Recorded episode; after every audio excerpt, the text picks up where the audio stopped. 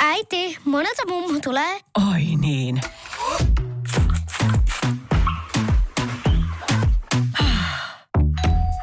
Helpolla puhdasta. Luonnollisesti. Kiilto. Aito koti vetää puoleensa. Radio Cityn aamu. Samuel Nyyman ja Jere Jääskeläinen. Kuudesta kymppiin. Sitin aamu, ja minkä takia näitä appivanhempia ei aina ihan vielä loppuun asti kannata pokkuroida. Mulla on siitä hyvä esimerkki ja hauska tarina tuosta Hollywoodin maailmasta. Mutta kyllä sä tiedät, kun sä meet sinne ekaa tokaa tai niitä ekoja kertoja, niin se on lakki pois päästä ja käsi, käsi suoraksi ja jykevä kädi, kädenpuristus ja kaikki mitä tarjotaan, niin laitetaan sitten suusta alas. Vaikka se ei aina kuitenkaan kannattaisi. Mutta kyllä sä tiedät, että se on vähän erilaista mennä ekoja kertoja kuin että menisit sitten joskus kun te olette ollut vaikka viisi vuotta kimpassa, niin sitten on ehkä jo sinun kaupat tehty, ellei ole sitten ihan helvetin jäykkä.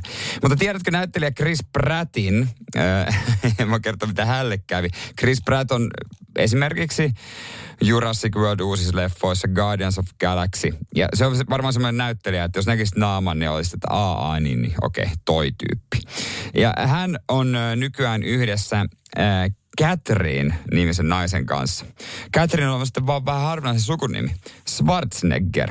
Ja kyllä, hän on Arnold Schwarzeneggerin tytär.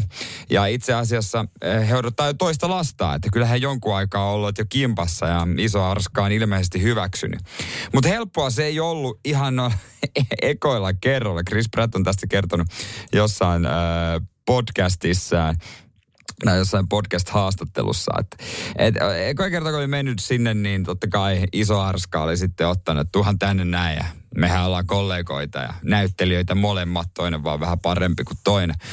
Ja tota, vienyt jonkun ison räntsin takapihalle tai sinne kuistille tai jotain siellä. Ja sitten Chris Pratt on yrittänyt olla tehdä vaikutuksen kuitenkin ja kaikki käy, joo, ei mitään hyvää, mikäs tässä. Ja sitten tota, Schwarzenegger oli tarjonnut sikari. Olisiko se, mikä se on tämä Kohiba tai mikä tämä on tämä merkki Kuupalle viimeisen päällä. Totta kai hän on kaikki kalleimmat.